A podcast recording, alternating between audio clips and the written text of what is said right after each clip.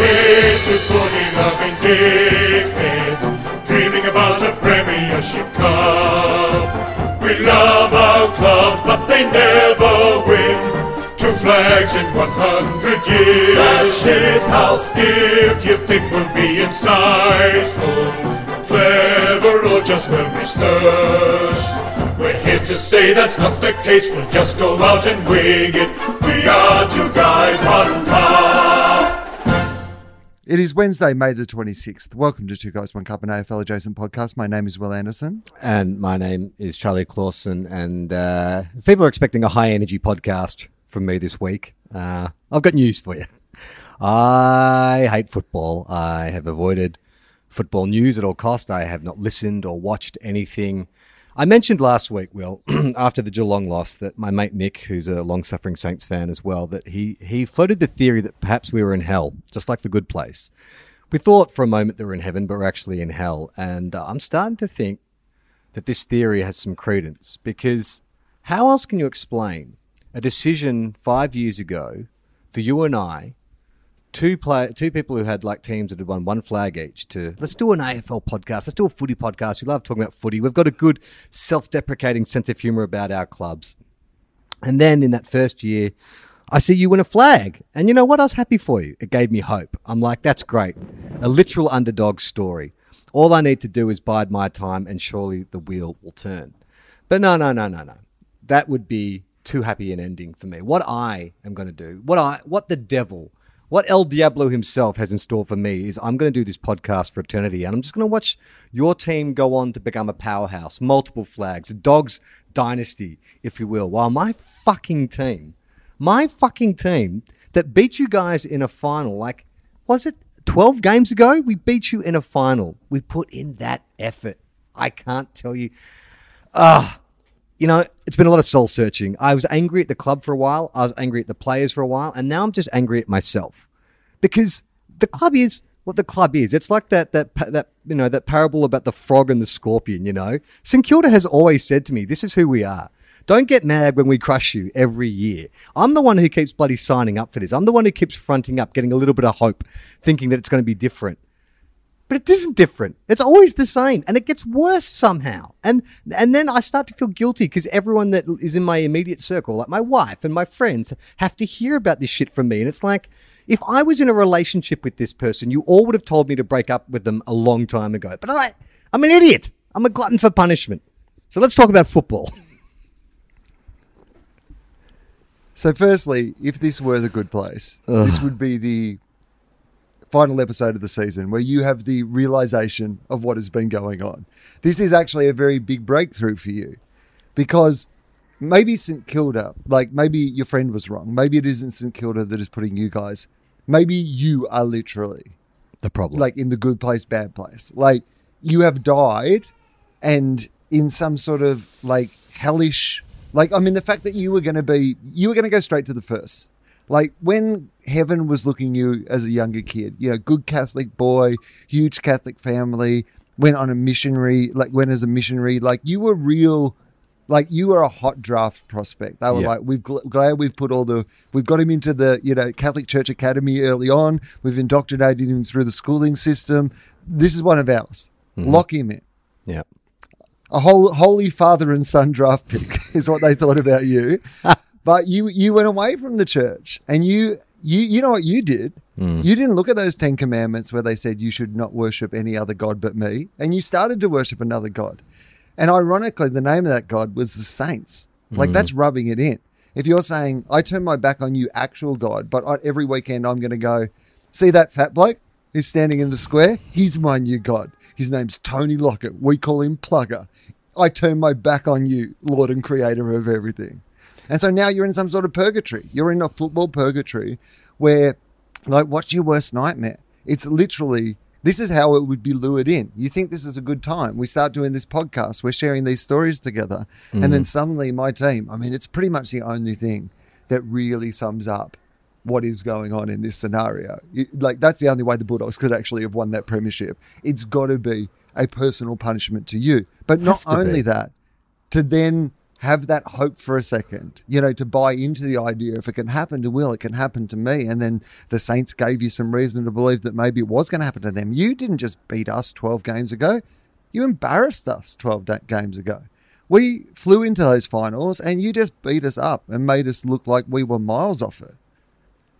So yeah, I mean, I'm, I'm look, I'm coming around to the theory that like you are in your own personal hell and I am your demon tormentor. But it's it, it, it feels personal. Like it does. That's why I've been so anti-demon. It's a, to throw you off the scent. Yeah, That I am the right, demon. Perfect.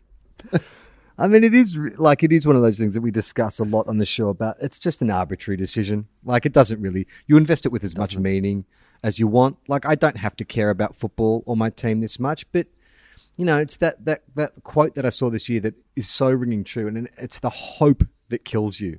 You know, like you just saw a glimpse of how they, you know, if they'd kicked straighter against Geelong, okay, maybe we'll get the season back on track. And then eight days later, to dish that up, and to look, to be honest, I didn't even watch it.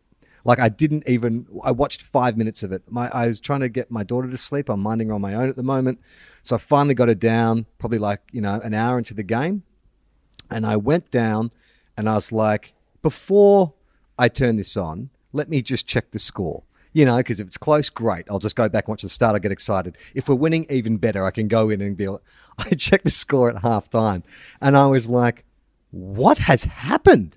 Like, I fully like uh, expected to jump on AFL.com and find out that, you know, 17 players had been withdrawn before the first bounce. Like, it was a cricket score. It was. Uh, did- Nick said last week, you know, they find new ways of breaking your heart. It's not just that. They find new ways to lose. Like, I think this is the most we've ever lost to the Bulldogs by. It's the most we've ever lost at Marvel Stadium. And that's aside is all fine. Like, te- you know, teams lose games and stuff. But we're a team that won a final last year. Like, this is the thing that I just, and most Saints fans just can't wrap our heads around is like, who are these players? And and and what's who this coaching staff? Did were we just a team that just adapted to COVID better than anyone else? And that's that's what we went off the back of. Shorter quarters, you know, hub life, all that kind of stuff. And now when we're sort of put back into the real world of football, we can't cope. Like Mick Malthouse was the one last year who said, "Ah, whoever wins the premiership this year, there'll be an asterisk next to it because it's not, you know, real footy." Fucking don't tell me Mick Malthouse was right. Well, I don't think there's any asterisks next to Richmond, and they won it. So I think that refutes the Mick Malthouse argument. But could it be true of St Kilda? Could it be true of Port Adelaide? Like, are there teams that represented them better themselves better in hub life? Well, here's the thing, Charlie. As we know, in the last couple of days, shit's got real again. We might be about to swing straight back into hub life. Oh, God. We might be having a hub life led recovery. You might see the Saints make a COVID inspired run at the finals. like this might be, be the so for Port Adelaide. See, like it's bad for the world, but it's been great for the club. It's really bonded them back together. They're playing as a cohesive unit. I mean, I don't necessarily buy into, like, I understand this idea of, well, look, you know, what do you expect when you bring in a bunch of, like, you know, trade in a bunch of players and you don't grow them from the ground up? Like, for a start, they're fucking professional footballers, all right? Like, just because you drafted them an 18 year old doesn't mean that there is some kind of inherent, uh, you know, birthright that they are a bulldog or a saint or a bomber or whoever, whatever team they get drafted to. Yes, I understand the Bunch, idea a that. bunch of those Richmond guys didn't come from Richmond. yeah, Port Adelaide. up on Bridge Road. Look at Port Adelaide's best players, apart from Robbie Gray and Travis Boak. They're all imports. Charlie Dixon came from the Gold Coast. Like that, that's what Aliir Aliir came from Sydney. Like teams do that. There's this just kind of. I mean, look, I know. I said I, I didn't read anything or or, or, or watch anything, but I, I do feel like I've picked up stuff through osmosis. You only need to read a headline or whatever, and I just, without even reading the full articles, I can tell what what everyone is saying about the club. And you know what?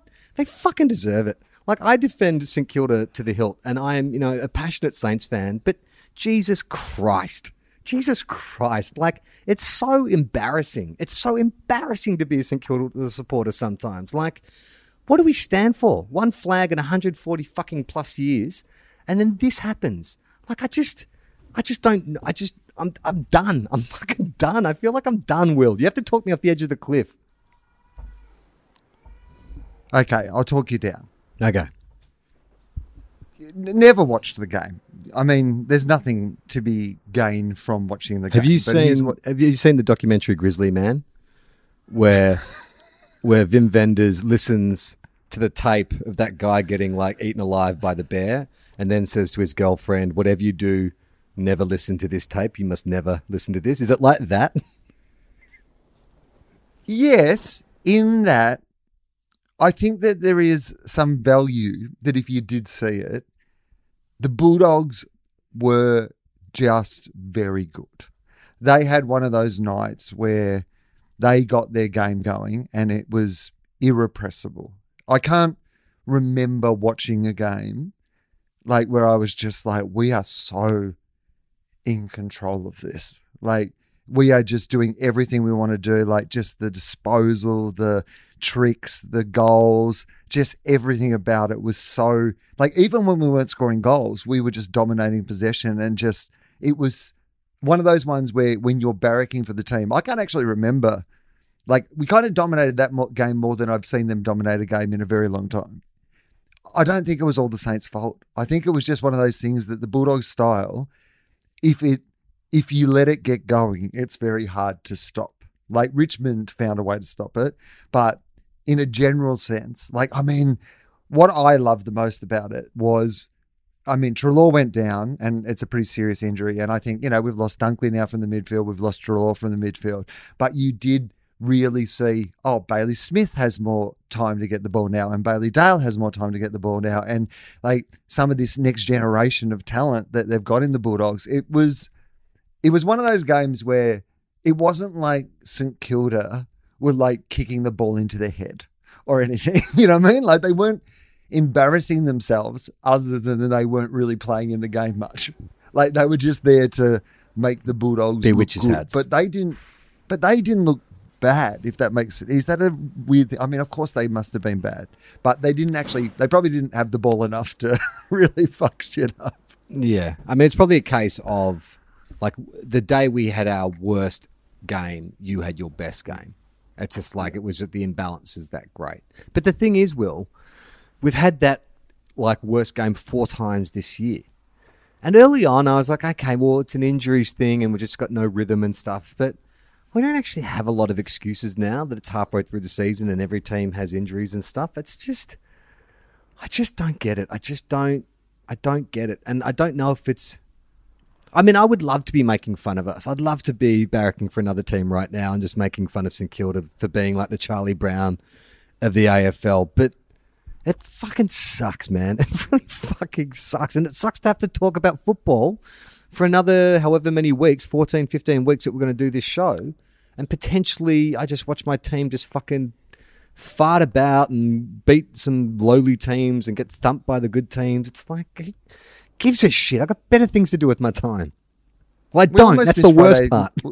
We almost missed Friday night's game because of COVID. That's something. Like, I mean, we didn't. Bont re-signed. Good week for the Bulldogs. I mean, that Yeah. was. I, I wasn't willing to say out loud in public how invested I was in that decision because I Mm. thought at age 47 I was beyond having that level of an affection for a sports person. But it truly would have broken my heart if I, I, I. There was a few times during the early part of the season where I literally like I was just trying to get inside his head. I was like, he's such a nice guy, he's such a good leader. What what would ever motivate him to go to another club? Like, what would it take at the Bulldogs that? And he said uh, that basically he said to them at the start of the season that he was probably going to resign, but he just wanted to see how how they started and how they went early on. Right. And I think if nothing else we get out of this season, we played well enough that Marcus stayed. you know what I mean? Like He's having like even if we if even if we don't win the grand final, like even if whatever, we played well enough that we didn't lose the Bont. I mean, the, of all the things that he's ticking off this year, I mean, he'll probably win a Brownlow as well. Of all the, he'll probably be a premiership captain and a Brownlow medalist. But of all his accolades this year, I think his AAMI ad is possibly the standout. Like, I saw that ad and it took me like 30 seconds to realize it was Marcus Bontempelli. He's so, like, I'm an actor and I watched him going, he's committed. Like, I totally buy that he's a dude, his car's broken down, he's got this really important mission. Like, he's, so he, so he can play football really well. He can also act. I mean, the guy is just in that sweet spot. I reckon they should just like get, put him in charge of the vaccine rollout. I reckon the Bont would get it done. Get him to do it on foot. I mean, we know he's he's got like silky silky I mean, skills and delivers the It delivers has been, as we know, an issue with delivery. Yeah. and there is no one who has less of an issue with delivery in the AFL than Marcus Bontempelli. I mean, Marcus, we know you Imagine- deliver the ball lace out. Can you deliver uh, an injection needle out? That's what we're saying. Just kick a bunch of needles into these apartments, can you? You'd fucking hit the target each time. Pre-game entertainment. So you get a whole bunch of like you get people into different bays, and they're all like in age groups. And so you got your over fifties that are all in one particular bay, and then just before the game, like they used to kick out little footies, but Bont comes out with like.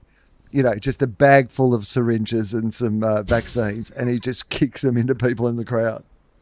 Well, I'm sure a bloody uh, Footscray wouldn't have a hard time finding a bag full of syringes, would he? Josh Bruce kicks a couple of AstraZenecas into his own face. Blinds himself, misses the grand final. So, Josh Bruce. All right, you're not. spe- I mean, look. So far, in you talking me off the cliff, you've basically talked up the Bulldogs for the last five minutes. Where's my, Ah. where's my Well, ray of hope? he- Where's my silver lining? Well, your ray of hope is actually containing what I'm saying because Okay. I think that the Bulldogs like just had a really great day. I don't think that yes, St Kilda are patchy, but it's never as bad as it seems. It's never as good as it seems. And I think this game, you would be an absolute fool to make really bold decisions about how good the Bulldogs are and how bad the Saints are based on this game because I just think it was one of those days. Well, you know who leapt to St Kilda's defence uh, was Gerard Healy, my favourite commentator, Gerard Healy. Gerard. yeah. who I, I made a little comment on last week's podcast about the fact that he puts in some anti Dan Andrews propaganda into his into his quiz and got some feedback from some people going, You've clearly not been listening as much as you used to because that is not a one off occurrence. He is just slipping in some d- dictator Dan shit in the middle of like footy quizzes on a regular basis, apparently. Oh, he's going to have ammunition this week, that's for sure. Uh, yeah, he was because when um, they got Nick Riewoldt to do a pretty um, forensic dissection of what's going on, I thought actually Rui was pretty spot on. I mean, the thing that's the other thing too that I think people have underestimated is it's not such so much a power vacuum, but when you have a figure like Nick Riewoldt at your club for 15 years, who is such a leader and a professional and set incredible standards and stuff, and then he then he leaves. Like I think a lot of there was a lot of deferring to Nick. You know, there wasn't that maybe the leadership spread wasn't uh, uh, as wide as it could have been because you had such a standout leader who set such high standards himself. And then because uh, the year after Nick left, we fell in that hole in 2018, and then we sort of re- found our feet again. But you know, I think, look, I love Jack Steele as a player, and you know, I think Jarryn Geary is very serviceable, but I don't see a lot of leaders out there. Like I don't see a lot of players who are like talking to each other and urging each other, you know, to raise their standards. Like I do feel like I think we've got a lot of good players, but they're all fucking introverts. Even Max King is, you know, potentially could be our, our best player. He's a shy 20 year old kid. Like he doesn't have that kind of he's not at that level yet where he can he can lead and it's just it's just so disheartening. You know, it's just so it's just so frustrating because I just don't know I don't know. If, I don't know how I'm going to get through the rest of this year. Honestly, if this is what it's going to be like, where we, you know, play okay one week and beat a team we should beat, and then get absolutely pummeled by a real genuine contender, then that's not fun. There's no fun in that. I mean, it's taking a lot of the joy away from how good my team is as well. Maybe I'm in the bad place. Maybe this is the great reveal that my bad place is that I am having this incredible success with my team, but I just don't feel in a position to really celebrate it because you're going through this terrible time. Well, you can fucking celebrate it. I mean, your team is good, and I mean, I would look. Part of me is like, if I, if I'm honest, I don't want you guys to win another. like, I don't want you to get. enough. I don't want you to get too far. Like out I'd of my appreciate postcode. you to be honest. Yeah, I don't. Yeah. want I don't. want If you get too far out of my postcode, I I worry that it'll affect our friendship and the way we relate to football. Like, I don't. I, I, I personally, just for balance, am willing to roll the dice on that. Let's see how it feels. of course, because you're moving up in the world. Like, you know, this is Good Will Hunting. You know, I, I want. I'm, I'm goodwill. I want you to stay. Let's just bloody stay and be working class. And you're like, mate, I'm a genius. I got to get out of here. I got to make something of my life.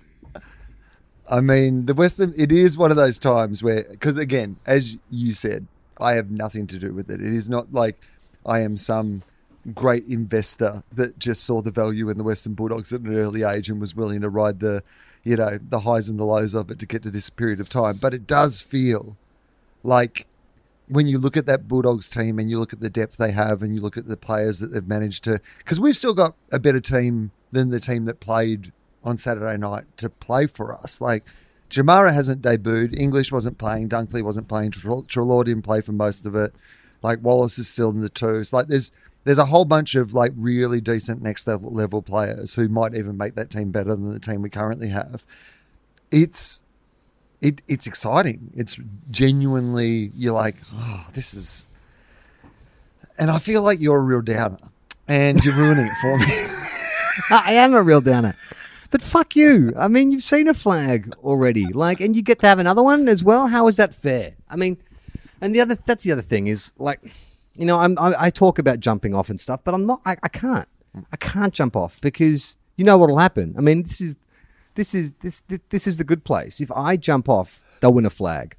I'll do a bloody Alex Williams. I'll jump off a team. I'll, I'll follow one, another one, and then the team that I was originally with will go on to win a flag. But I don't know, man. Then like, don't you owe that to them? If you really care about them, don't you owe it to them to to leave them and let them win a flag without the dead weight of you around their ankles? Yeah, maybe. But I just don't know if I could support like another team. I don't know if. okay, let's put different direction. All right. Out of desperation comes opportunity, right? It's always Sure. darkest just before the dawn. You're a Saints ambassador, but as we've spoken about previously, you know, there's a couple of high profile St Kilda supporters who tend to, you know, just be Get all the higher on the list than you are. Yeah. You're never really probably going to do anything in your life, and I mean this in the nicest possible way. I think you'd agree with me. That's going to rocket you past a Molly or a Warney or an Eric Bana. Like you've left your run pretty late. This Yeah. podcasting's really going to have to kick off that you're suddenly a more desirable. In the same way as like I need Chris Hemsworth to die in a terrible accident for me to get back up the rankings at the Bulldogs. I understand it. There's nothing I can do about where we sit in the star structure, but is there a possibility that the club goes so badly that those people, those fair weather fans, the high profile celebrities, they hmm. turn on the club? Because sometimes you see that, right? Warney will tee off Yeah. on the Saints. Maybe you've got to be in the background a little, little, little finger style, little Sam hmm. Mitchell style, whispering in people's ears. But you're actually working against purposes. You're trying to get Warney offside with the club. You're trying to get Eric Bana to say, "I'm not going to go to Saints games anymore," because then that's a clear run for you to rocket yourself up to the most valuable Saints supporting celebrity. But why would I want that if this is the kind of fucking team they're going to be, Will? Well, why when they want- come back. No, Oh. you weasel Well, in that's- in these dark times. So I'm playing a. I'm, I'm- that's a big gamble. Like you know, I'm, I'm, that's a lot of effort for something that has not happened in my lifetime. You know, like there's not a lot. If we look at history, there's not a lot of evidence that, that to suggest this this is a gambit that'll that'll pay, go, pay off in my favour. I mean, Eric Bana has been strangely quiet. You know who hasn't been quiet is Andrew Bassat, the uh, the president. He sent out a letter, an email to the members on I think it was Monday night, and. Uh, I know a lot of Saints fans feel a little funny about it because he sort of, I liked it. I thought it was actually quite an honest and and transparent, you know, bit of correspondence where he said, "Look," uh, and I'm paraphrasing, but this is what no one at the club thought this is where we'd be. In fact, I think it, he used words along the lines of, "This is even worse than our most pessimistic expectations for 2021." And then he also said something that was sort of people found controversial, where he said, "You know, we thought that." You know, our window to really be a contender was 2022. That all we wanted to do in 2021 was to compete well against the top teams, and then the window would really be ours in 2022.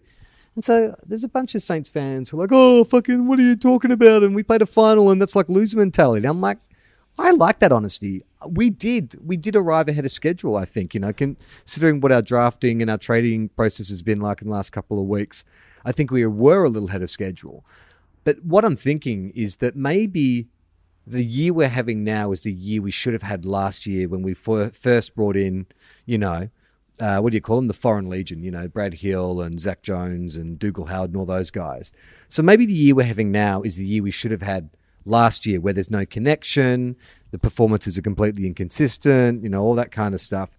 And then if they're talking about the 2022 window, we have the good year where we play finals and have a maybe a surprise win in 2021 and then we contend next year. But because we've got the fucking progression back to front. I don't know what happens next year. Maybe we go backwards. We started in reverse. I mean, you could argue that the Bulldogs winning in 2016 or the Hawks winning in 2008, they were ahead of schedule. Now you guys are kind of where you should be, Well- considering the draft picks and the trades you've had. the mix of that team also meant that there were like, you know, for a team that won in 2016, there's a whole bunch of those players who aren't at the club or aren't playing in the ones in in 2021, right? Mm. Like, there's been a massive turnover of players. Some of them good, some of them ended their careers. Like they're at the this list that Bevo seems to have compiled, and the team down there have compiled over the last few years, seems to be building a whole bunch of people. you don't. It's not enough to have just one or two or three, a Jack Steele or whatever, who's a good player. You need Zach, Zach Jones to be playing alongside him, and you need Brad Hill to be playing alongside him, and you need those guys to have, like, that's how it works now. It's just not enough. It's too much on the shoulders. We've seen it at Carlton with Cripps, right? Mm. You- If you just leave it to one person, it is a bigger job than just a one person job. So you kind of need to have enough years where you get enough. I mean, the Bulldogs have been lucky. We've had some father sons and some academies and, and a bit of luck. The Saints needed a bit of luck. That's what they need. They just need to have, you know, the rub of the green, a That's little bit the, of luck. That's that's the Saints' story for 140 years. I mean, Well, the ball I mean, then your luck's got to turn. That's the, the way of think? luck. That's how it works. The further we are, the just further we put are down your last hundred because just because it's come up red all those other times does not mean Uh, well, let's uh, we'll do a change of tact. Uh, we'll let's stop being the St Kilda misery hour and let's talk Yes. about one of our favourite players, Matt Rowell, with a bit of Rowell in coverage, or where's Matt at? Some exciting news. um, Where's Matt at? Out of the AFL, uh, out of the Gold Coast uh, uh, yesterday. Uh, things might have changed, uh, considering that the uh, the Suns Hawthorn game has now been postponed. But uh, the headline is Rowell return could happen within weeks. Now you remember, Will, a few weeks ago, I made the prediction that uh, the Gold Coast only needed to win another four games and just hang on till round 14 when he was first predicted to come back. Then they wouldn't lose another game, and they'd make the finals, and he'd win the Brownlow. Now, if he comes back earlier than round 14, bloody hell, who knows? I mean, they might finish top four. So what's the prediction? Where's he looking at coming back? What Okay. what does the article have to say? Okay, this is from Michael Whiting. Matt Rowell could be back playing the AFL in less than three weeks, so one week early. The Gold Coast midfielder is ramping up his recovery from a PCL injury suffered in the opening round against West Coast. Coach Stuart Dew said next week would be vital in the 19 year old's progress. Structurally, his knee is fine and he's advancing in his skills, Dew said on Wednesday. Probably in seven to eight days, we'll have a bit more of a time frame. At the moment, he's ticking all the boxes to be thereabouts after the bye. So when they say that structurally his knee is fine and he's advancing in his skills, does that mean he's now like he's he's that he's done all his like testing and stuff and he's moving to ball work? I imagine. I mean, this is a man who's got 52 footballs at his own house. Yeah. How do you keep him keep him away, away from a from- football? I mean, do they have to lock up the 50 fo- 52 footballs? Like in the time where he's not meant to be doing ball work, where he's got to look after his knee. How does he resist that temptation at home when he's just surrounded by the thing that he loves that he can't touch? Do you think that maybe what they did is they take the 52, they say, look, Matt, we know you love your 52 footies, but we can't have you touching these before you're ready. So we're actually going to restitch all 52 into just one giant football. One so he still has them, but it's just one giant football that he can't possibly take out and kick. Although, if I know Matt Rowell, he would have taken that giant football out of the park and he would have been doing bloody skill sessions morning, noon, and night. Ground ball gets, one handed pickups, spinning out of trouble with a giant football made out of 52 other footballs. I like to think that they made him, you know, how they'll get them to sleep in those, like, you know, oxygen chambers and stuff like that to aid recovery. I hope that he slept inside his giant footy. they made him a giant footy. they zipped it open. He popped in there at night and they gassed him up to help him recover. So do you think it's or is it like one of those kids? You know how kids have like race car beds and stuff. Do you Yeah. think they just took the giant football and made like a nice leather bed out of it that he sleeps in, just a giant football? I mean, he is a giant kid. Like he's only eighteen or nineteen or something, isn't he? Uh, 19 years old. The article goes on just to talk about how much Stewie Dew is looking forward to taking on the Hawks at Darwin this weekend, which, as we know, is not going to happen. I mean, the real bummer about this whole COVID is that um, they've cancelled all the Sir Doug Nicholls uh, round launches and, and all the, the festivals around that, which is really annoying because I love Doug Nicholls, uh, Doug Nicholls round. The Saints jumper this Don year. Rickles round. I Don- love that Don also. Rickles. Don The Rickles ins- round is one of my absolute favourites. the zinger. It's just it's just insults from at the press conference. Is just the uh, coaches just hurling zingers at journalists. Who do you think would be the best at hurling zingers? if if the coaches had to go Don Rickles, Yeah. um, Oh, you know, I Okay. reckon Chris Fagan. Chris Fagan has a Don Rickles kind of like, you know, he has a pretension of being like, ah, geez, you know, but he could just be hurling out some Don Rickles style zingers.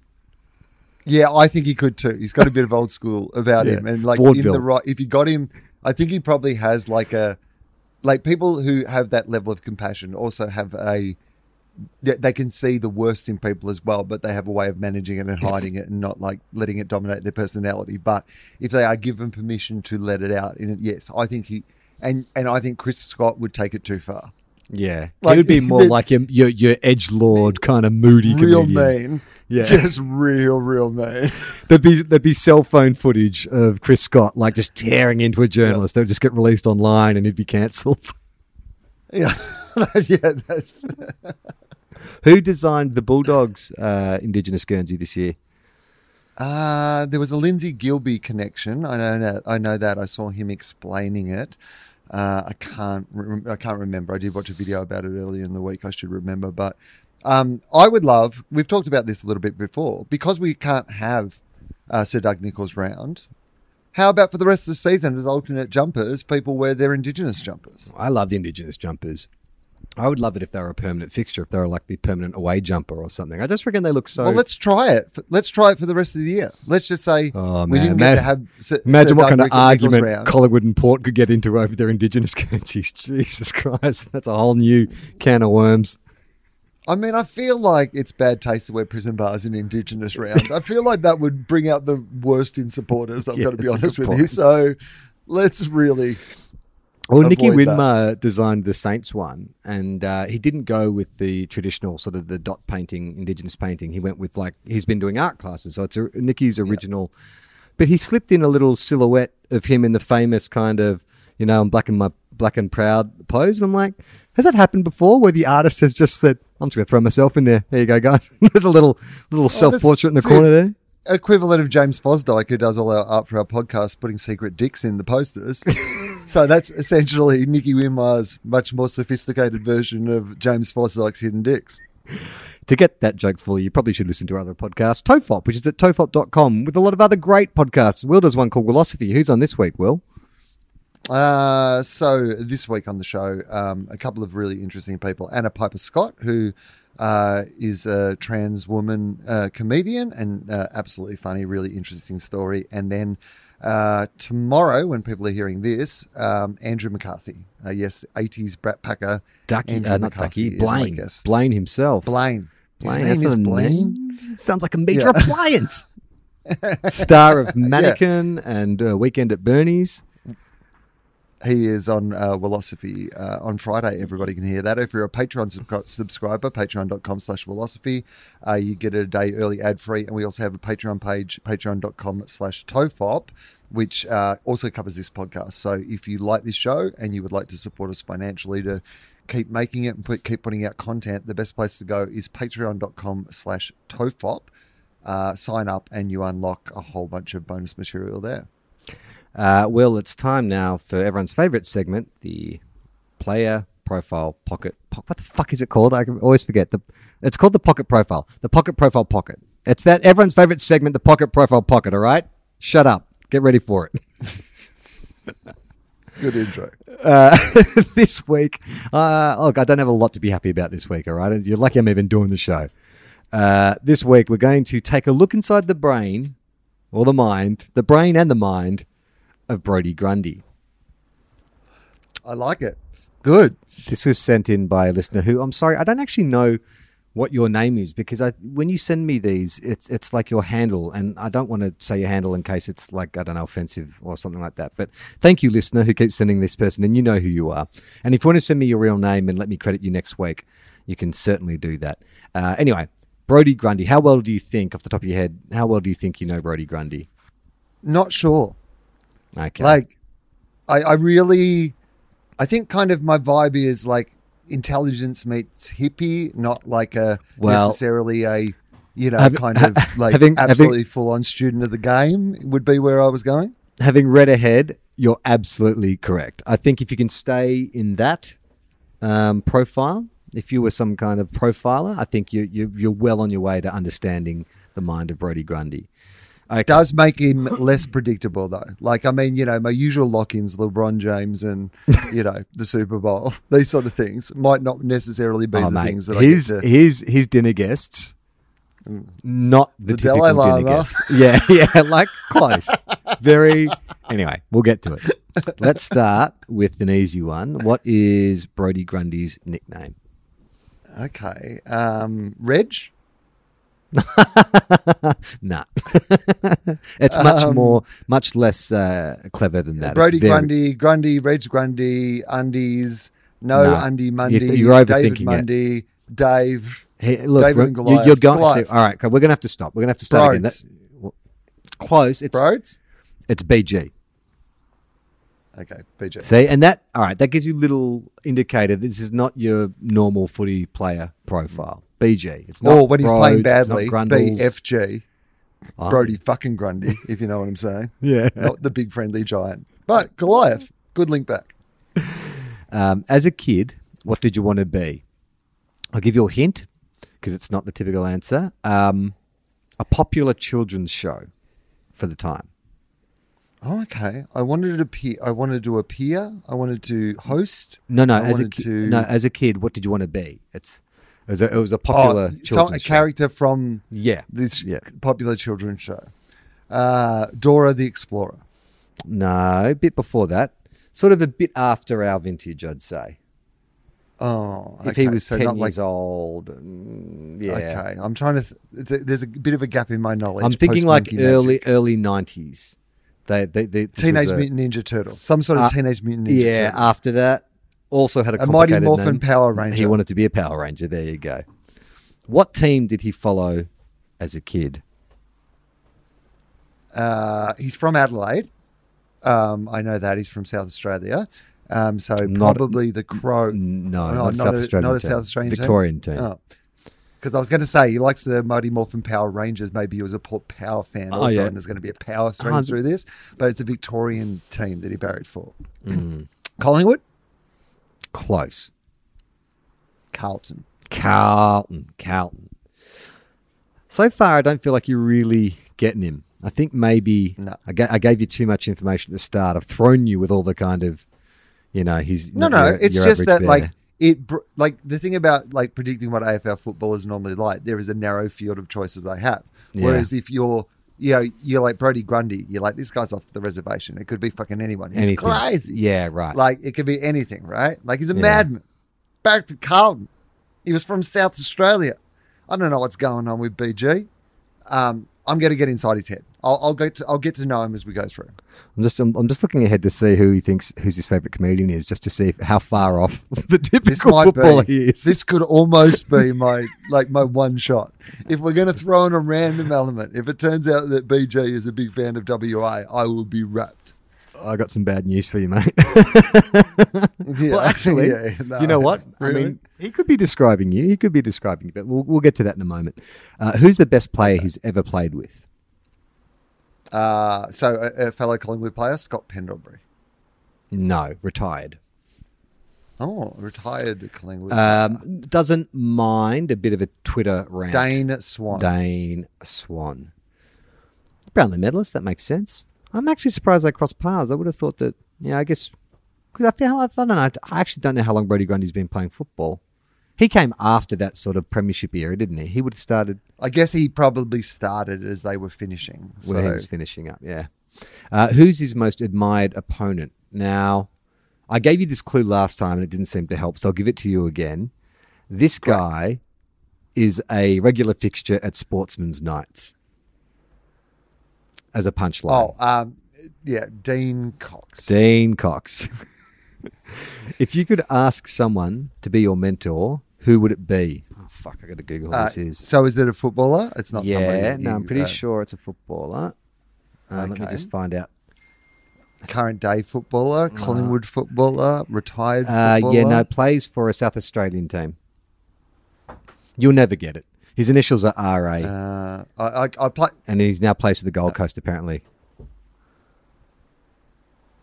yeah, he started at Adelaide. He's now at the Gold Coast. Rory Atkins. They must be uh, South Australian junior teammates or something. Okay, what is Brody's preferred grand final time slot? Day, night, twilight. Okay. Now, So, bit of a different cat, yeah. but not that different. That's my quote. Twilight. He's a Twilight operator. Oh fuck! Did that throw you? Night. No, I, I thought by saying because we've had a twilight and we've had a daytime, but we've never had a night. That's why I was like, Oh man, I don't know Brody Grundy. no, He's a he's no. a, he is just a wild card. okay. Now this one, oh, if I give you the clue, I reckon it's going to give it away. Okay, no, I'm going to give you the clue because it's worth it. um, who would you like to see at the halftime entertainment uh, at the grand final? My clue is Will. If it was Friday night footy, you might see these guys as the entertainment. Well, I mean, for a man who, when asked who his favourite player was, he said it's a swan. I imagine coming from the hills of Adelaide, like Brody Grundy does. I imagine it might be uh, suffering pressure uh, themselves, the Hilltop Hoods, The Hilltop with DJ Hoods. Debris on the decks. Uh, in the South Australian theme, I think the Hilltop Hoods would be a great AFL Grand Final. They should be. They're both the big. Port Adelaide fans. Absolutely, that would be great. Which reminds me, did you see uh, that video of um, uh, Tame Impala have redone the Freo song? So I didn't haven't watched the video yet, but I saw the headline that Kevin Parker had done a he was a Fremantle fan and he'd done a new version of the Fremantle song. Yeah, marginally better. marginally. like, not even one of Australia's best musical acts can save that song. You know what? We can't do it today because I'm on the road and I don't have my proper gear, but next week we can play it and we can break it down because I was quite Okay, excited to great. hear it and I was like, ah, oh, geez. like, it's really unsavable, this song. Well, I was like, is it going to go for 17 minutes? It's like, what it does. I'm like, is this going to be? So, oh, does it? Or it feels like. well, it it sounds like it's how many things can I make rhyme with Freo? I'm like, like he's, like he's rung the Corey line, Lisa Yeah, Simpson totally. style. Yeah, it's just like uh, Rio. I go to Rio. Um, I do a Grio. I've got bad bo. I'd like to see o. I already said that one, I think. Okay, and staying with the South Australian theme, who's his favourite AFLW player? Erin Phillips. Erin Phillips. If he wasn't a footballer, what would you like to be? And this is something that okay. I reckon you could guess about him. Um, the it's it would be a an it would be A an rock athlete and roll different sport. something. Oh, an athlete of some in uh, a basketballer. No, think more like you know the mix between hippie and you know intellectual Um, he a surfer. surfer, professional surfer. What's a talent that he wished he had? I'm actually surprised he doesn't have this talent because he looks like the first guy to party who would probably do this. To play the guitar. Play the guitar. Don't you reckon? He looks like the dude who starts playing Hallelujah at the party. He, like everyone's having a good time at the party, and then fucking Brody Grundy sits down because there's a bunch of girls there, and he just pulls out the guitar and starts singing Hallelujah. Then Clarko comes in, grabs another guitar. Okay, here we go. Here's the big one. What makes you laugh? Now, it's not necessarily a person; it's a personality trait. Which um, that's why I'm saying that maybe he could be talking about you because I think some, I think some people would describe you this way in relation to comedy. Um, uh, well, now it feels self-serving. Whatever the answer. Well, how is. about this? I'll like it's a bit easy. of a ma- Rorschach test of me going. Like if I said intelligent comedy, for example, or intellectual comedy, or like news-based Yeah. comedy, or right, something let- like that. let me reframe It would it. be, yeah. If you were to describe a manic pixie dream girl, what is a personality trait that you might say about that that trope? Alternative. Close, Uh, bit more like offbeat. Yeah, that you're getting there. Yeah, Zooey, very Zooey Desch- Deschanel. Quirky. Quirky. he likes quirkiness. That makes him laugh. uh, describe yourself in one word. And this is where I think, oh yeah, this is we're getting to the heart of Brody Grundy. Human. That's I would love it. I'm not I'm not sure if I've ever talked about this before, but when INXS were looking for the new lead singer and JD Fortune uh, was were, was competing for it on that reality show, there's an amazing scene. He had two tattoos on his forearms. One said human, the other forearm said being. And uh, one of the other contestants was talking shit about him, and JD pulled him aside and said, "Hey man, just because you're a human being, that doesn't stop you." And he stops his arm around from being human. I could totally see Brody Grundy getting human being tattooed on his forearms. No, he describes himself as inquisitive. Okay. What did you learn about yourself during the COVID lockdown? Um, that they don't make beds for people as tall as me. Well, he's not talking about masturbation, but it sounds like masturbation because he says that the most important thing he learned in lockdown was the importance of self love. and the only reason I know that he's not talking about masturbation is he then clarifies by saying, i.e., reading and exercising. Like originally it said IE not masturbating, but they punched it up. the biggest thing you missed during hub life. Um, okay, it, this is a long answer. There's no way you'll be able to guess this because it's not a dog. Um, I'll just tell you what it is, and you can break it down. So the biggest thing he missed during hub life is a balanced lifestyle, doing things I enjoy away from football, outside of the club environment. I missed this the perspective that this brings. Inquisitive. I hate football.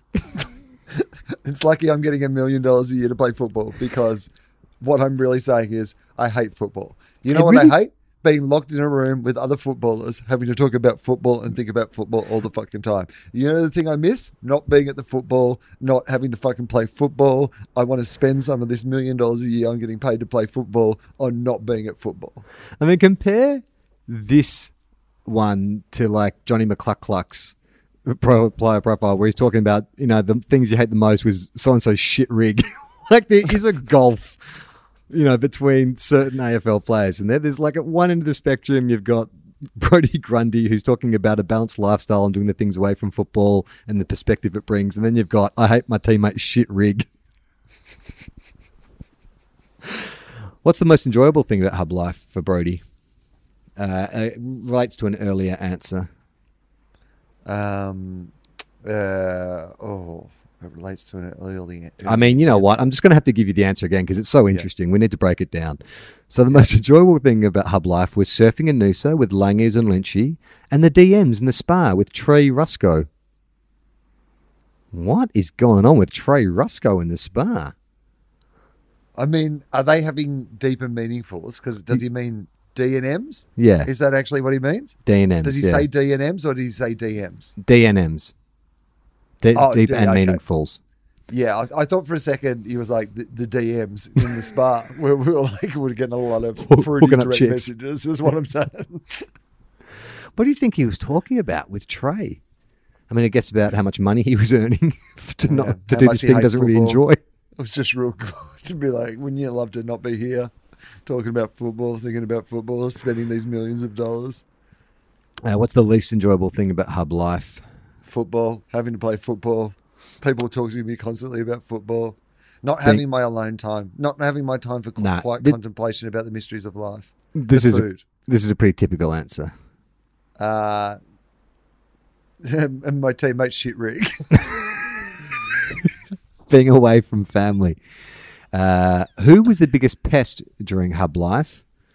Okay, again, I'm going to give you the answer because we Nathan need to. Buckley. He kept wanting me to fucking play football, to talk to me about football. It was so annoying. It was not good for my work life balance. The biggest pest during Hub Life was again, it was Trey Ruscoe, and he Oh, was yeah. a pest because he kept coming into my room for hot chocolates and snacks and wanting me to drive him to the shops. Who is this Trey Ruscoe character? Is he just like a figment of Brody's imagination? I've never heard of him. And it's Let's odd look up- behavior. Let's look up Trey Ruscoe and I find out a little bit about Trey Ruscoe if we can, because Okay. this he feels like at this stage like a teaser pony. Like somebody that the club have employed because nobody else wants to have deep and meaningfuls with brody in the spa. Brody brody grabs his towel walks out half naked in front of everybody puts down his guitar and he says guys anyone want to come in the spa for a deep and meaningful? I want to talk about how much i hate football and like they hired trey ruscoe to fill that role Okay, here's a little mini uh, pocket profile from the Collingwood Football Club website. Trey Ruscoe is a Western Australian. He was a breath of fresh air for the Pies when he was given a four game stint mid season in 2020, displaying promising signs. He kicked two goals against Adelaide uh, and North Melbourne and was lively against the Sydney Swans in his debut match. Possessing a high footy IQ, Will. Ruscoe is a talent who could excite Collingwood fans for the years to come. Um, so, taking a look at him, not dissimilar in his style. He's got like ponytail. He's got a forearm tattoo. I could see these guys going. And he's played a total of seven games since last year. He was drafted at number 55. Uh, he's 92 kilos, 193 centimeters, medium forward. Yeah, I could see these two getting along. I feel like he's the dude we've got to get to get the human being tattoo. If the club came to Trey Ruscoe and said, "Look, you're banging on the door of selection. You've got a lot of promise. We love the D and M's you're having with Brody in the spa, but just to remind him occasionally that you know he's a human being, but he's also being human.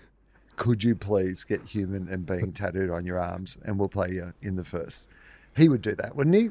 Trey? I think so. Trey well, he's already, yeah, he's already got a tattoo on one forearm. It's just all he has to do is Right. get another one on the other. Um, what about him coming into the room for hot chocolates and snacks and wanting him to drive him to the shops? Like, how? I, it says here that Trey Ruscoe was born in, like, uh, yeah, he was born in 2001, so he's clearly old enough to drive. Yeah, but he'd be on the cusp, like he's 18, 19, you know, like so. Could and you, maybe um, he just doesn't like to. He doesn't like to drive after a couple of hot chockies. you know, he's full of sugar. Were they allowed to go to the shops in Hub Life? I thought they were banned from leaving the bubbles. Well, there might have been shops in the bubble. Though. Ah, they right. might have been in a big enough bubble that there was some sort of shop that he had to drive into. I think he in- just. I think Trey just likes hanging out with Brody. Yeah, it's cute. what I'm hearing. I think it's it's like te- you know, I think the Brody's teaser- spa, Trey's like, "Hey, what are you up to? What are you up to, Brody?" Yeah. And then it's like Brody's in his room, you know, just getting away, thinking about anything but football. Trey comes in with a hot chocky, Yeah. put some marshmallows in the top of yours, Brody. Hey, mate, you Trey. the- when I hang my Collingwood Guernsey on the outside of the door, that's because I'm inside uh, giving myself some self love. You know what I mean? know, if you know what I mean, reading and exercise. Exercising my balls, if you know what I mean. You don't have to say you it know if you I know what I mean. After the end, I, I get it, Brody. You don't know. I know what you mean. I know exactly. I've got one thing to ask you, Brody. Can you drive me to the shops?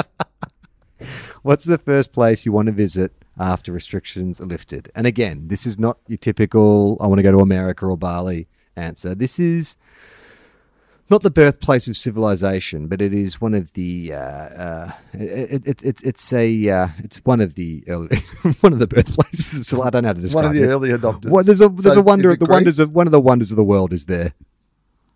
Greece, China, um, uh, Italy. Where do mummies come from? um, Not GWS. Yeah. he wants to go and visit Shane Mumford's birthplace, the birthplace of Mummy, one of his other idols. uh, again, not a typical answer. What's a favorite sporting event you would like to attend? I mean, oh, how do I put this? So this is a traditional. It's a sport that is only played in one country. You can Oh. only be a specific body type and shape to contend in it. I don't believe there's any females. Sumo do it, but I'm not wrestling in Sumo Japan. wrestling in Japan. I mean, that sounds. That's now that's an answer I'd expect Brody Grundy to give, right? You know, it's not typical Yeah. sumo wrestling. There's no bloody Super Bowl or NBA finals for this guy. Nah. He wants to go there to and the sip his Sumo green Bowl. tea. That's where I want to go. uh, what's the last TV series you binged on? I mean, he looks like a character. He could be a character in this series as a hunky doctor. Uh, oh, not Grey's Anatomy. Grey's Anatomy. Really? Really? He's a Meredith Grey fan. yes. All right. Now, this is the big one. This is the one where I'm like, oh, who the fuck are we dealing with here? Okay. Three people you would like to meet. The first thing I'll say is none are athletes. So straight away, we're in Brody land. There are no athletes here.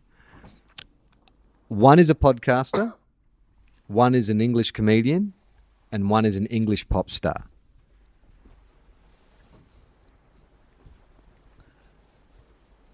Joe Rogan. Tick. One is an English comedian. Russell Brand. Tick. If you get this last one, then you are definitely. I feel like you've finally got the mind of Brody Grundy, English pop star. And the third, English pop star. Huge. Yeah. Pop star, not like a rock star, not like Pop a star. Gallagher. Like we're talking like a pop star. Male or female? Male.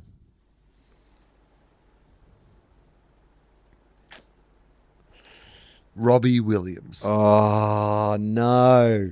Do you want Chris to have another go at that? No. Think oh. about who's probably the biggest. oh, Eng- Ed Sheeran. Ed fucking Sheeran. Fuck, of course. Ed Sheeran. Ed Richards.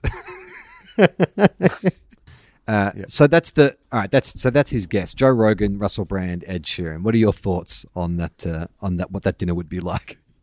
Well, you know what it is. It's a real sign of like where Brody's alternative look at life is. He's not that alternative. He's just alternative for an AFL player. He's got a ponytail. He thinks about things other than football. You know, he like listens to Joe Rogan, which look maybe he's just like you know I like to hear provocative ideas. Maybe he doesn't subscribe to everything that you know Joe Rogan subscribes to. Maybe he does. Maybe Russell he just Brand, wants that- to try DMT. he just loves eating elk. He likes Yeah. to hunt his own elk. It's his favorite thing. It's his chorizo pasta. Um, I think that Russell Brand, he looks a bit like Russell Brand. That doesn't surprise me. And it's that spiritual, that faux spiritual, you know, like that repackaged Russell Brand's taken, you know, the Alcoholics Anonymous book and just repackaged it in sort of a commercial and fun way to understand. And I think that there's a market for that sort of pseudo spirituality or whatever it is that Russell does. Um, and then Ed Sheeran is like, yeah, he's like a pop star. It's pop music, but he's like a he's scruffy and he doesn't like dress like a pop star. He's got a and, like- tattoo. He's got a Yeah, tattoo or tattoos or something. You're Yeah, right. it's totally. safe, al- safe alternative, al- alternatism. Um, who's his favorite team or sports sports person outside of uh, football? It's an American team. basketball. Yes. Um, the uh, sh- uh, the Golden State Warriors. the LA Lakers. Gee, it's, I really thought. Look, I mean, look, this is not a slight on you. I really thought you would have gotten more, but as I'm reading this, I'm like, it's impossible because he is so not typical. You've been conditioned ten weeks of doing pocket profiles to just pick up all the signals of you know where a player's going. But, But how could you? also, for me, if you're like a bit of an alternative dude, and then you're back for the Lakers, Yeah, like that's that's that's that's the Ed. Sheeran. that's the Ed Sheeran of basketball. What's not even Golden State Warriors is the Ed Sheeran. Like you know, they've had the same level of success. They're still in California. Like you're getting all the benefits of the Lakers, but just a little bit of the cool cred of being the Golden State Warriors. It's a hipper, like San Francisco. It's like a hipper part of California. Like that's a very predictable choice. The Lakers. What's the best sporting event you've ever seen? Um, well, it was a soccer match. Uh, Barcelona, and I'm going to get this name wrong, and people always fucking torch me when I mispronounce things, but is it pronounced Juventus? Juventus? Juventus, I believe, Juventus. Okay. All right. If you won $10 million, what would you buy first? And it's just a very peace. generic answer. For 10 million? Jesus Christ. I put a down payment on, on World Peace, Uh, Bitcoin, would- Dogecoin. he Um, would- he'd buy a house. No, he'd buy a trip around the world. He needs to see things, Okay. man. He needs to go Yeah. skinny dipping off the coast of Costa Rica with spider monkeys, man. Take some DMT, kiss the face of God. You know what I'm talking about? uh, something people would be surprised to learn about you. I'm not I surprised to hear hate this. football. I could not, like, honestly, it's the worst game that I've ever seen or played in my life. He's studying an MBA. M for Matthew, MBA. That's not surprising at all. He strikes me as someone who can't wait to get to his life outside of football. uh, his first car was a Australian classic. a Ford Falcon. Holden Commodore. Uh, man. you, what's his? You, what, what's his normal coffee order? Uh, oh, is, is, is he alternative in his coffee order? no. Is he No, this is pretty No. generic and the weight conscious generic. skinny, flat white, skinny latte? Sk- skinny latte, but with one sugar because he likes to spice things up. Um, what's his dream place to live? And I'm going to have to Google it because, I mean, I was joking before about him wanting to skinny dip off the coast of Costa Rica, but I, I think this might be in Costa Rica. Uh, it's called the magical kingdom of Narnia. Cinque Terre. Cinque Terre. Uh, it's in Italy. Um, and what? Okay, sure. He, what- well, he wants uh, to travel look, the is- world. look, like he, there is a Yeah. So what's he going to do after football? travel the world, travel, What is the most Fuck off. enigmatic thing you could say? live, Um, it's also eat, pray, love, it's close. To be determined. retire. To be determined. Oh yeah, The future is not yeah. the, written. ti- the title of his autobiography. To be determined. It's a choose your own Oh, adventure, but I'm the person choosing the adventure. That's a great name for a footballer's biography. To, to be to, to be determined because I was.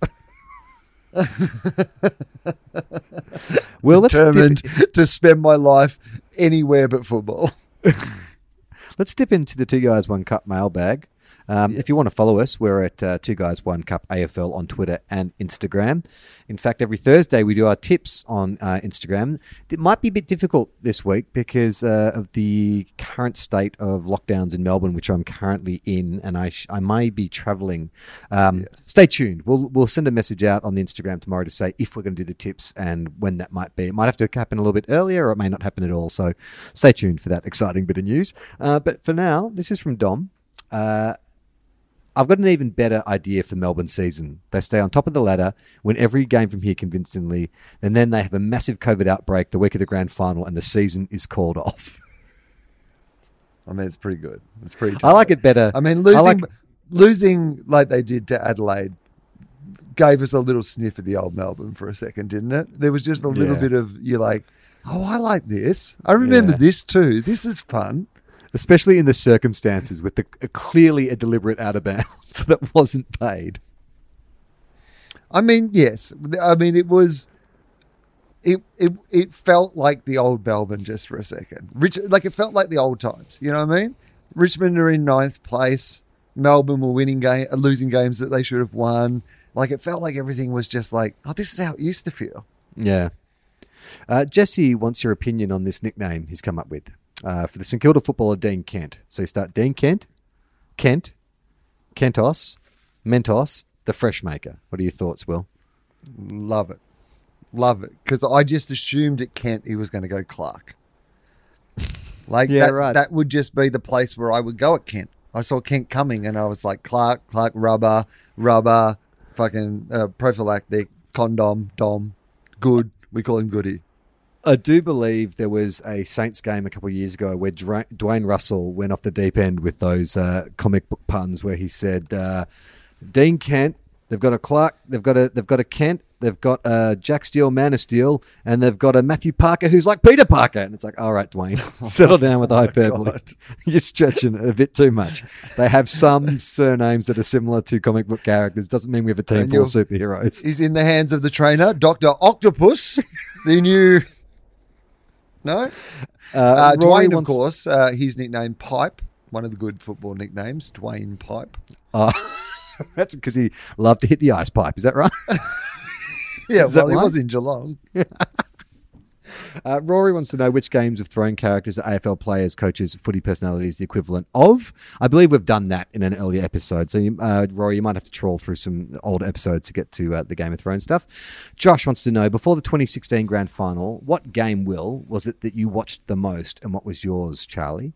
Um, well, I think that there's two games I watched a lot. The 2005 qualifying final where we beat Adelaide in Adelaide. Rob Harvey played an absolute blinder of a game, kicked I think three goals, had 27 possessions. James Gwilt made his debut or played his third game. We dominated, and then the Rob Harvey 350th game where we beat West Coast in Perth. They were they're two home and away games that I've watched a lot. Oh, one's a final, but yeah, they're the two games I watched a lot.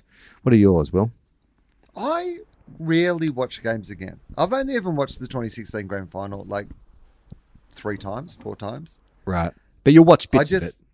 Don't you? yeah, I mean, I've seen packages of it. I've seen, you know, I've seen the the tackle on Buddy Franklin and the Tom Boyd goal, like you know, probably 200 times. But but I I'm almost due to sit down and watch it again. Like I would love to sit down and watch it again, but I'm not one of those people who ever like. Sometimes even if I've seen a bit of a game, it, I find it hard to go back and watch the entire replay. So if I caught Right. like the third quarter, I still find it hard to go back to the start and try to watch the whole game again. I don't know why that is, but Uh, the Unplugged podcast. Uh, shout out, guys. I love your show. Uh, God, I mean, I thought it was tough doing a show where half the uh, half the hosts have to talk about St Kilda. Imagine doing an entire podcast where everyone on the team is a St Kilda supporter. I look forward to hearing your thoughts this Thursday Unplugged podcast. But they want to know uh, my thoughts on the Lethlean presser and the Bassat email messaging. Um, well, as I stated earlier, I didn't mind the Bassat email. It was a bit surprising, I think, for some Saints fans to to find out that um, we're not meant to be in our window till next year. And the Lethlean presser,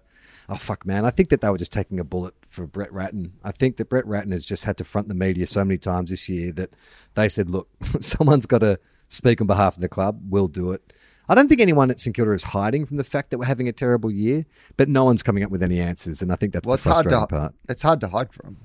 Yeah, That's part of the thing with the email when they say, "Oh, our window was really next year," and people are like, "It it should be this year," and you go, "Well, if it was this year, we've really fucked it up."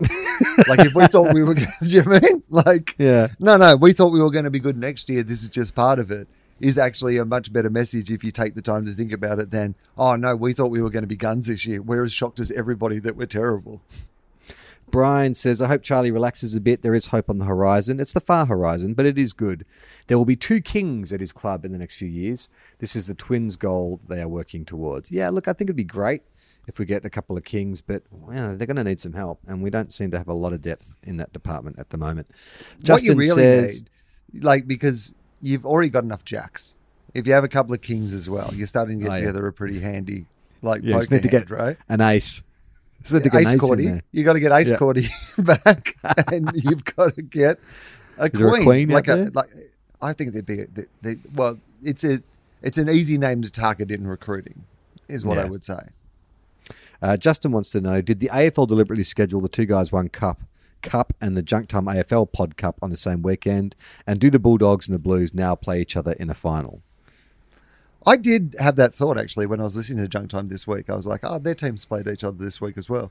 Um, the Blues, you know, are a chance still to make the finals. Um, uh, like a couple of weeks ago, there was that conversation around the idea that the finals were completely locked away and the teams in there.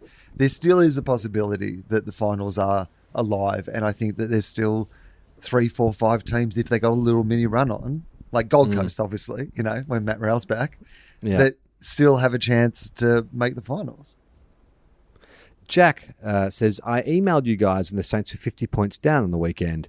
Charlie, could you describe your feelings and attitude in the build up to the game, as it started, the first half, and then as it got onto the 100 point margin post game thoughts? Jack, why would I do that? And do it and do it real slow. yeah, it sounds a bit twisted, doesn't it? Because I've got some self love that I need to attend to. Start Daniel. uh, says, given the respective demoralised supporter bases, will there be any noticeable difference in the number of people at the St Kilda North game as a result of lockdown? Uh, yeah, I reckon probably numbers, regardless of lockdown, were going to be pretty low. I now imagine they're going to be very low. Also, is Shinbone Spirit a viable vaccine candidate, and will the government roll it out by 2024 ish?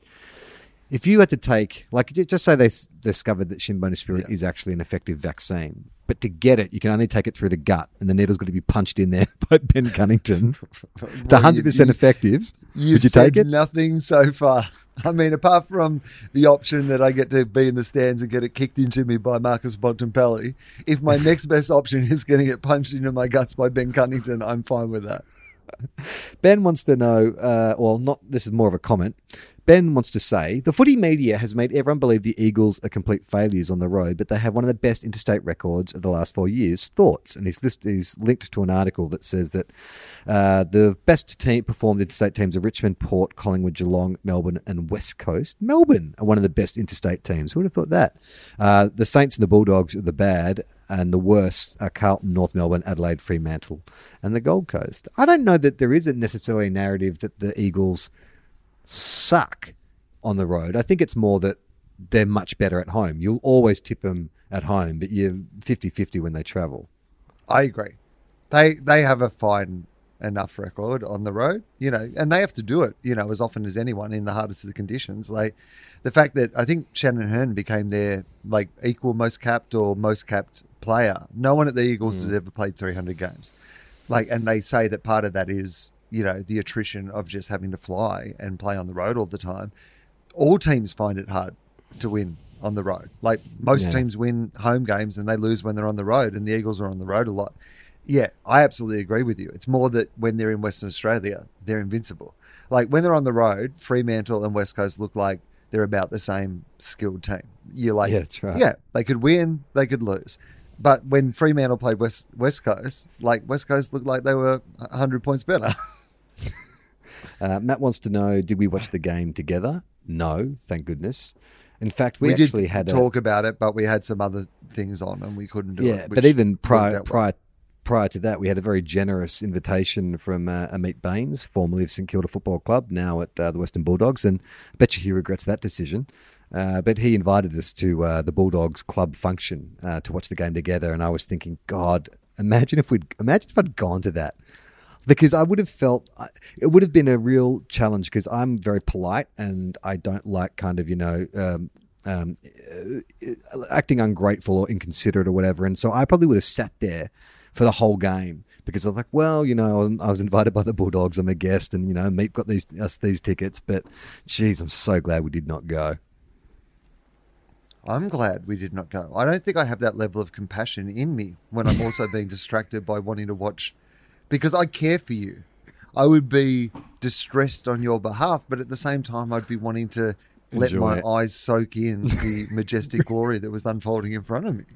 Well, speaking of that, uh, winking abscess wants to know why the Bulldogs the most handsome team every year. They're handsome this year. Like they play an attractive brand of football, and it is by attractive footballers. That's what I will say about the Bulldogs. There are some good-looking cats. There are, there are. Sandy uh, says teams have to flee Victoria. There's a hub in northern New South Wales. Which players are you both volunteering to accommodate for a month? Someone to help around the house or the yard? Will someone to protect your bins, Charlie? Who would I like to billet at my house? Um, Matt Rowell. he seems like. I mean, you know, I could I could leave him to watch the baby. You know, he'd be totally dependable. Take him into the backyard, kick a footy around. I think he'd be he'd be a good little house guest, Matt Rowell make some chorizo pasta. I know I wouldn't have to feed like we wouldn't be complicated for me to cook for him. I mean, I live on a farm, so you've got to say Ben Cunnington. Oh, he'd be great. I mean, I've got some fences that need repairing. I've got like you know the stables need to be cleaned out. There's a whole like the gutters are an absolute nightmare. All those things Ben Cunnington would absolutely nail. Uh, how do you pronounce this? Shikimi. Shikimi says, with the dogs being the best first quarter side running away with games early, will use Eddie to tell Gil how important it is to shorten the games up for the rest of the season. How did you guys go last year with the shorter games? Your first quarter, still winning first quarters? We weren't as good as we are this year, Yeah. so Why would you go back? not- it's Yeah. fine how it is. However it is right now seems fine. And the last little comment is from Marcus, who's like, "Hey Charlie, is it time to coin a new term? Dissaintified, dissainted, dissainting." I think Marcus might be a demon supporter who's probably put up a lot of shit the past two years. All right, Marcus, I'll let you have those three free hits. Yes, that sucks. Uh, okay, that's it for Two Guys Woke Up this week. Hopefully, I'll be back next week. I mean, who knows? Maybe the competition won't be back next week, and uh, would bother me to be honest. Let's just take a pause. Everyone, just take a break from AFL Bu- right now. The Bulldogs have got the demons, and I've said a lot of shitty things about the demons in the last twelve months, and I think there's a fair chance the demons will probably beat the Bulldogs because the Bulldogs have had an interrupted week, and I just think the demons are a slightly better team still. But it will be interesting to see. I am looking forward to the game on Friday night to see where the Bulldogs are at. Yeah, it'll be a good one. And hopefully uh, tomorrow we can give you our tips uh, on who we think is going to win. Uh, but for now, play on, not 15. Well, We are two guys, one car.